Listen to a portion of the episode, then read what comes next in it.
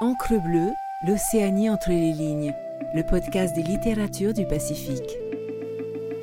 Écoutez Encre bleue, c'est s'amarrer dans le Pacifique pour une minute, pour une heure avec un texte, un auteur. Faites une pause, tendez l'oreille, c'est le murmure des livres. Extrait de la revue numéro 25, La maison de mes rêves oubliés, de Hinamoe Broterson, publié par Litera Maohi et lu par Hinamoe Broterson. D'habitude, on écrit sur les gens qu'on aime, les personnes qui nous ont marqués, tant par leurs actions que par leurs absences. Grand-père était un homme complexe, un homme d'époque, ça c'est sûr mais jusqu'à aujourd'hui, je ne saurais dire s'il aimait les femmes. Enfin non, les femmes, ça le connaissait. En témoignent les nombreux regards de petites mamies de l'église qui m'affirmaient Tu sais, j'ai bien connu ton grand-père. Le trémolo dans la voix, une petite lumière dans les yeux qui ne saurait s'éteindre, même après toutes ces années. Des amantes, il en avait eu un tas. Mais la question n'était pas là. Aussi charismatique et charmeur qu'il soit, je n'ai jamais réussi à savoir si grand-père nous aimait vraiment, nous, les êtres démunis de pénis. Je dis ça car il avait vraiment du mal avec ses motos à filles. Un savant mélange de maladresse et de gap intergénérationnel qui nous empêchait de tisser avec lui des liens profonds.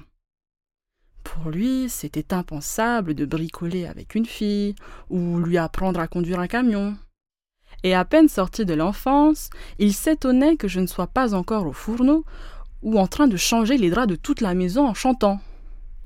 Avec mon frère, qui avait en plus la chance d'être le portrait craché de mon géniteur, c'était tout le contraire. Je vivais cela comme une injustice, même réfugié dans l'image bienveillante de ma grand-mère. Avec grand-père, il formait un couple fondateur, voire mythique de notre famille. Mais en grandissant, mes affirmations se transformaient en questions. La passion excuse-t-elle la violence, les coups et les cassures?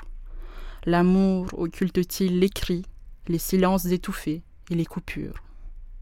Elle n'aura pas vécu assez longtemps pour me le dire. Sur la fin de sa vie, j'aurais juré que mon grand-père regrettait. Je ne serais pas resté assez longtemps pour lui demander. À l'intérieur de la maison, les murs étaient tapissés de peintures, de photographies et de livres en tout genre. Des meubles vitrés et éclairés contenaient de lourds souvenirs de voyage, allant de gros coquillages à des sculptures boisées. Le plafond était haut et laissait passer l'air comme d'autres maisons conçues par mes grands-parents. Ma mère me disait souvent que c'était typiquement un truc de riche, ça. Les grandes maisons où chacun a sa propre chambre, il est vrai que chez mes grands-parents, hors de question de faire dormir quelqu'un dans le salon. Une chambre était toujours préparée pour les invités. S'ils étaient plus de deux, on les installait au studio du rez-de-chaussée. Chacun disposait de son espace afin de ne pas être, je cite, les uns sur les autres.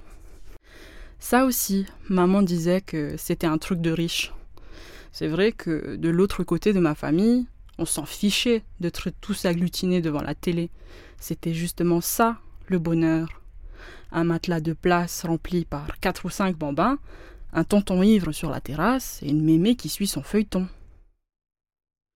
La richesse, c'était d'être ensemble. Merci d'avoir écouté cet épisode.